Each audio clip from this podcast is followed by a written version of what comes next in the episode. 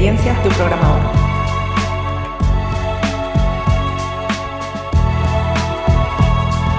Hola, estás escuchando Experiencias de un programador, episodio número 11. Lo primero son las personas.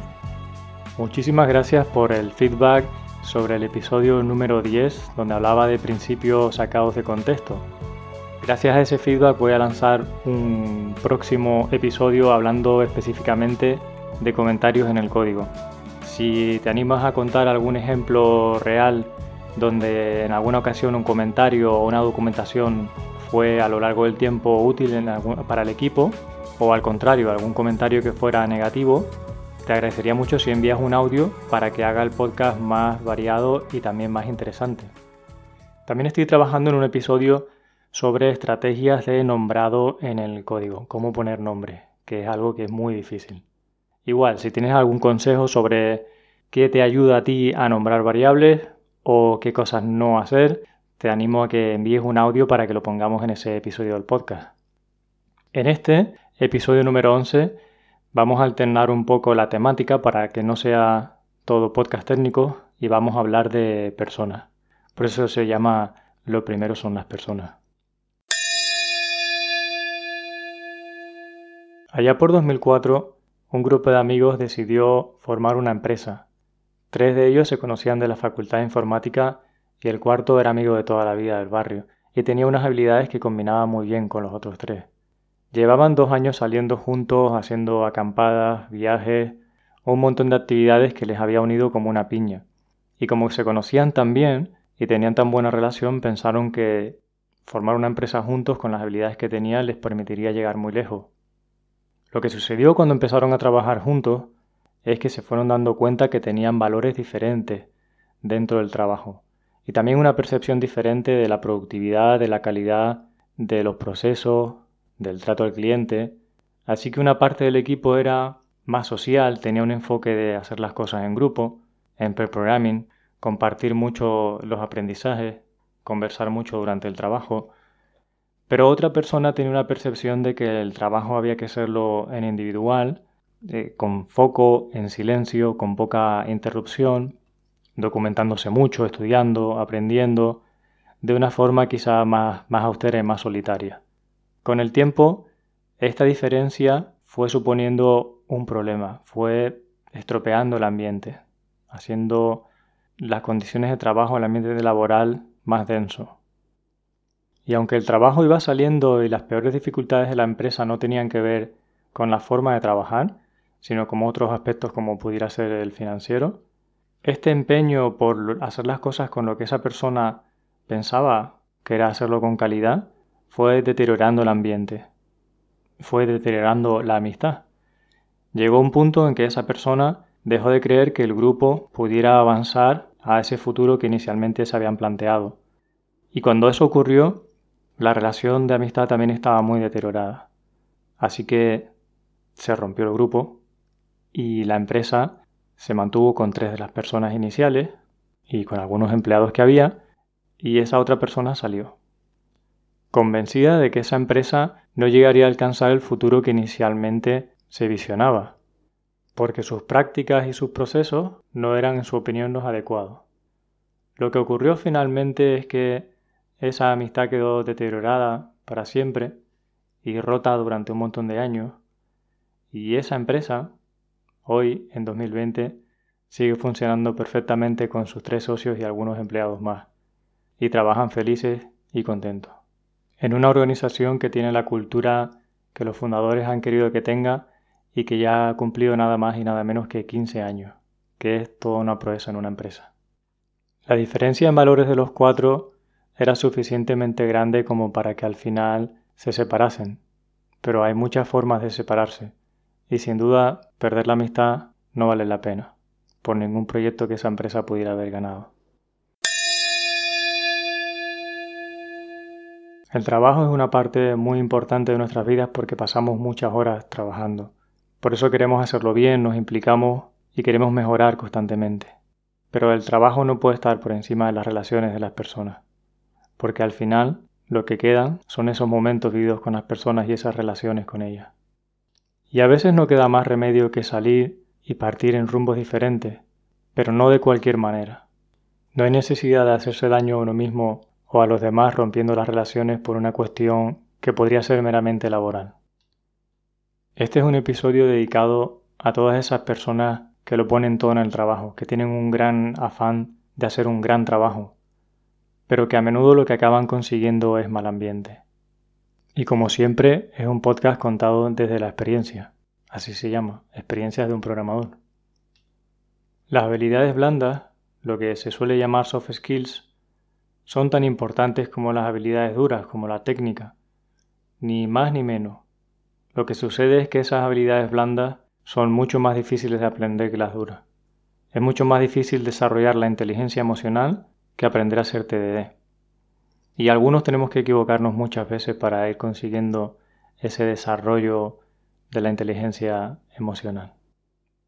Me gustaría darte algunas claves de mi aprendizaje a lo largo de todos estos años, como siempre por si pueden ser de utilidad, aunque al final la experiencia tiene que, vivirla cada persona, pero al menos un punto de vista diferente de algo que no se habla demasiado.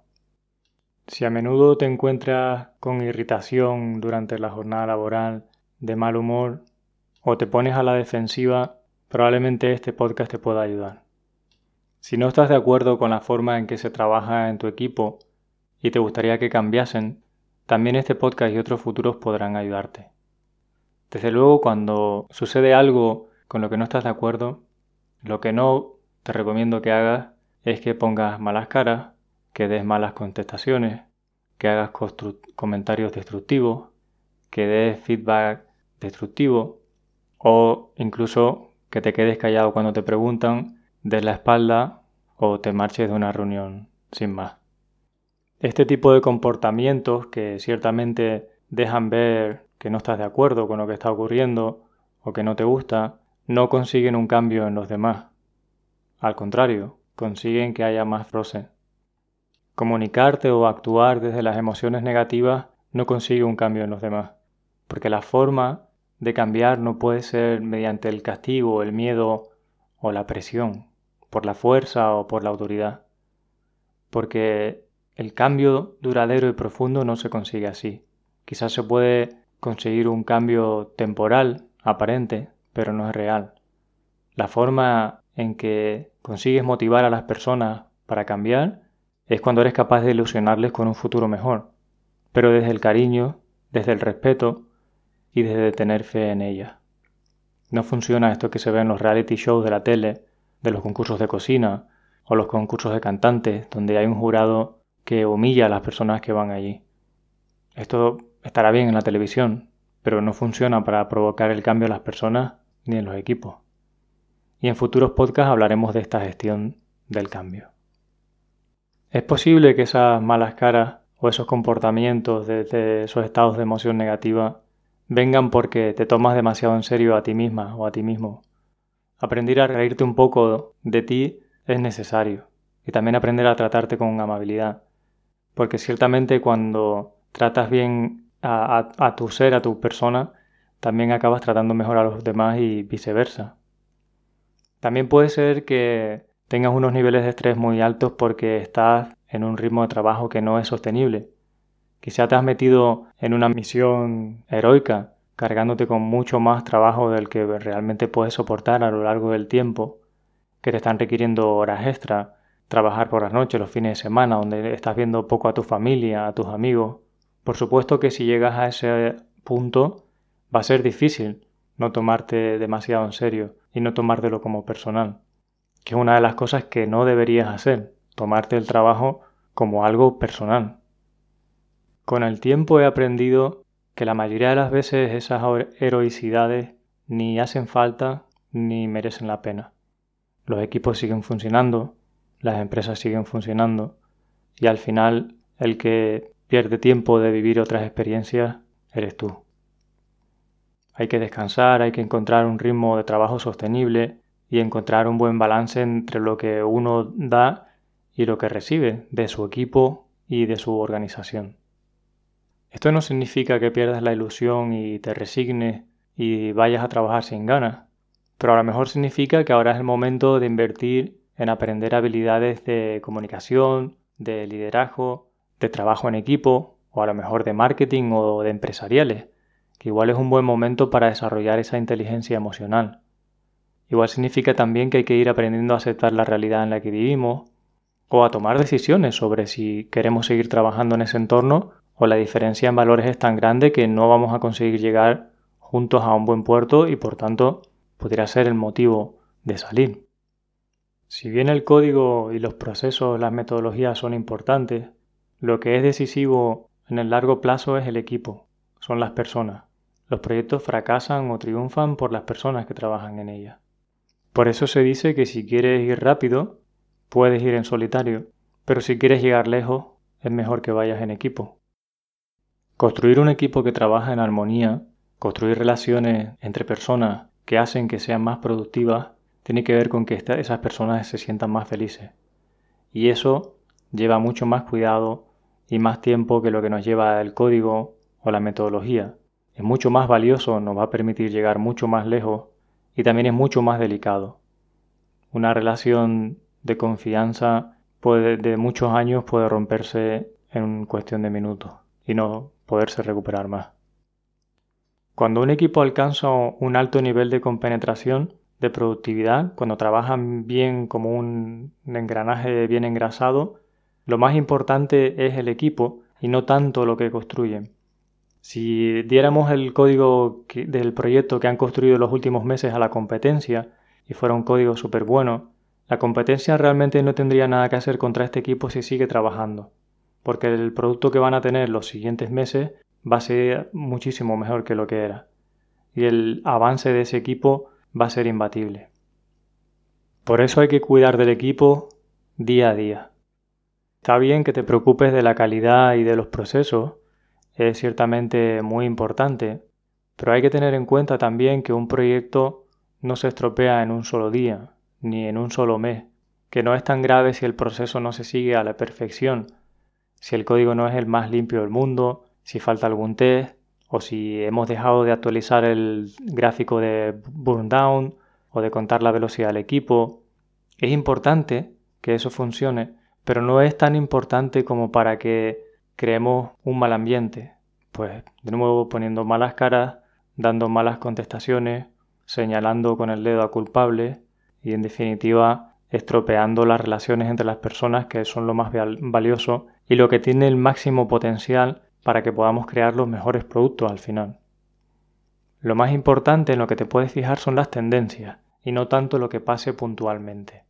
Es decir, si a lo largo del tiempo observamos que las personas con las que estamos trabajando tenemos una dinámica de irnos acercando a lo que nos gustaría hacer, para eso primero hay que haberlo definido, entonces no importa si hay altibajos, si algún día no conseguimos exactamente el objetivo, pero vemos que hay una tendencia que va en la dirección que queremos que vaya. Y está bien que seamos firmes con los asuntos que hay que corregir, pero siempre siendo suaves con las personas. A mí me gusta mucho esa frase que aprendí de Rosalvira que dice firme con el asunto y suave con la persona. Y si en algún momento necesitas llamarle la atención a alguien, recuerda, corrige en privado y elogia en público. Es una frase célebre que sabios y líderes han compartido a lo largo de la historia y que yo escuché por primera vez de mi amigo Luis Rovirosa. Otro elemento destructivo en los equipos es la queja. La queja no tiene nada de útil ni, de positivo. Quejarte no soluciona los problemas ni provoca el cambio en los demás. Así que quizá la podrías utilizar cada vez que te estés dando cuenta de que te quejas para cambiarla por alguna forma proactiva y productiva de sugerir cambio. Un método de comunicación que funciona de maravilla y que lleva toda una vida aprenderlo es uno que se llama CNV, Comunicación No Violenta, de Marshall Rosenberg, es, un libro y también hay vídeos que son realmente interesantes para poder satisfacer las necesidades que tienes y que también las otras personas satisfagan las suyas. Y esto en el entorno laboral es mucho más plausible que en otros entornos como pudiera ser el familiar o en, o en conflictos bélicos, que es donde este hombre lo aplicaba, por lo cual te animo a que eches un vistazo a CNV para que te inspires a la hora de sugerir, de hacer peticiones para conseguir esos objetivos que al final van a llevar a todo el equipo hacia adelante. También aprendí de Rosalvira cuatro puntos muy importantes para el trabajo en equipo, para nutrir al equipo. Son los cuatro acuerdos toltecas de Miguel Ruiz que dicen, sé impecable con tus palabras, da siempre tu mejor versión, no hagas suposiciones, por ejemplo, sobre lo que los demás están pensando, y, muy importante, no te lo tomes personalmente. Si en algún momento crees que ya lo sabes todo, y el problema de los demás es que ellos no lo saben, quizá te venga bien leer esa fábula zen sobre aquel guerrero que va a ver al maestro para aprender de él, y entonces cuando se sientan frente a frente, resulta que este aprendiz no para de hablar a, su maestro contándole todo lo que ha hecho en los últimos tiempos y todo lo que sabe, y no deja hablar al maestro, hasta que llega un momento que el maestro empieza a servir el té que había en una jarra en las tazas de té, para servirle el té al aprendiz. Empieza a echar té hasta el punto de que rebosa y el té se cae de la taza, se mancha al suelo. entonces el aprendiz dice, maestro, maestro, para, ¿no ves que ya no cabe más té en esa taza? Y dice el maestro, exacto, tú has venido aquí para aprender de mí, pero vienes con la taza llena. Con la taza llena no vas a poder aprender nada de mí. Y ese es el principal peligro de creer que ya lo sabes todo, que te estás cerrando la puerta a ti mismo para aprender nuevas cosas. Y en cuanto a las opiniones, también es bueno reflexionar sobre que si todo el equipo tiene una opinión contraria a la tuya, pues a lo mejor los que están equivocados no son ellos, sino eres tú. Esto también es un buen punto para reflexionar. Cuando crees que ya lo sabes todo, también es un buen momento para hacer trabajito personal en tus propios defectos, en la pereza, en la procrastinación, en todos aquellos defectos de los que no estamos particularmente orgullosos y en los que hay un trabajo que hacer de por vida. El trabajo bien enfocado y bien entendido te permite crecer como persona, si tú quieres. Al final del camino, lo que te vas a llevar a la tumba no son medallas, ni aumentos de sueldo, ni subidas de categoría, ni proyectos.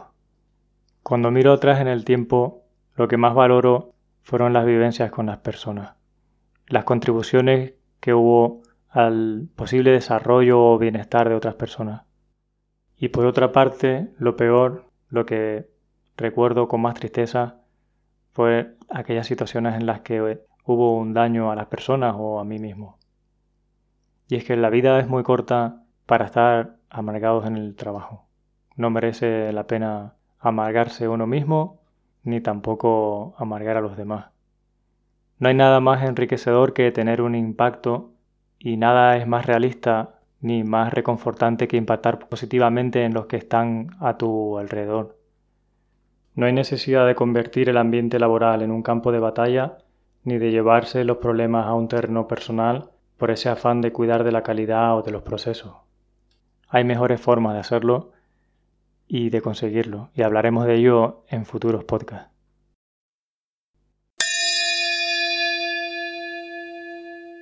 Para cerrar, te dejo como ejercicio unas preguntas reflexivas de Rosalvira. Muchas gracias por estar ahí y hasta el próximo episodio. Oxigenar equipos en sus turbulencias. Rosalvira González, adelante talento. ¿Quiénes somos en las turbulencias del equipo? ¿Qué nos atasca? ¿Qué nos da oxígeno? Enfoquémonos en la situación que provoca la turbulencia. Observa cómo la percibes, cómo te la cuentas. Fíjate qué pistas trae esa situación. ¿Qué te está diciendo? Indaga con qué personas puedes realmente conversar lo que pasa dentro de ti. ¿Cómo te sientes o cómo nos sentimos? Describe qué es lo que necesitas para recuperarte y fortalecerte después de la situación tensa. La manera de cómo surfear la turbulencia es algo muy singular de cada persona. La forma de saber qué hacer y cómo mejor sentirse acompañada es algo único. Algunas personas prefieren el silencio, que no les pregunten, otras solo desean hablar, otras sentir que alguien les escucha. ¿Y tú qué prefieres? Te invito a descubrir qué tipo de acompañamiento facilita el traspasar la turbulencia y aprender de ella. ¿Qué es lo que mejor nos funciona? La habilidad de darse cuenta para superar un ambiente incómodo va a ayudar a todas las partes a avanzar en el proyecto, a crear soluciones y mejorar el servicio al cliente. Conseguir un buen nivel de apertura interna requiere construir momentos, lugares y conexión con personas con quienes aclararnos. Lugares donde pronunciar lo que necesitamos expresar que aporte valor. Observa si la organización facilita esos espacios, si el entorno tiene una red donde poner en el centro lo que nos ocurre por dentro. Si es así, adelante con ello. Si no es así, rediseña tu entorno creando espacios para despejarte, para poder entenderte y entenderles, abriendo el camino hacia el resolvernos en equipo de tal manera que cuando vean ese saber hacer, sientan el oxígeno productivo. Ese me lo pido para el equipo. Explorando los momentos de oxigenación. ¿Qué ha ocurrido cuando sientes que quieres entregar lo que sabes? Averigua qué nos ha ocurrido antes de que notes que lo mejor de ti se escapa al centro del equipo, para dar todo lo que sabes. Observa cuál es el formato en el que compartes tus mejores habilidades. ¿Qué ingredientes tiene ese momento oxigenante? Fíjate qué valor añade cada competencia personal a avanzar el proyecto, a sorprender al cliente y sobre todo qué lo ha hecho posible dentro del equipo. Los espacios de turbulencia personales y de equipos traen muchas oportunidades para crecer por dentro, con el equipo y con el cliente. Estas situaciones traen el hacernos conscientes de cómo movernos hacia la excelencia. Este espacio de pulido dentro de ti y con otras personas necesita su digestión, su reposo y su práctica para optimizar nuevas formas de ver, nuevas formas de hacer y nuevas formas de ser. Lo repaso, nuevas formas de ver, hacer y ser.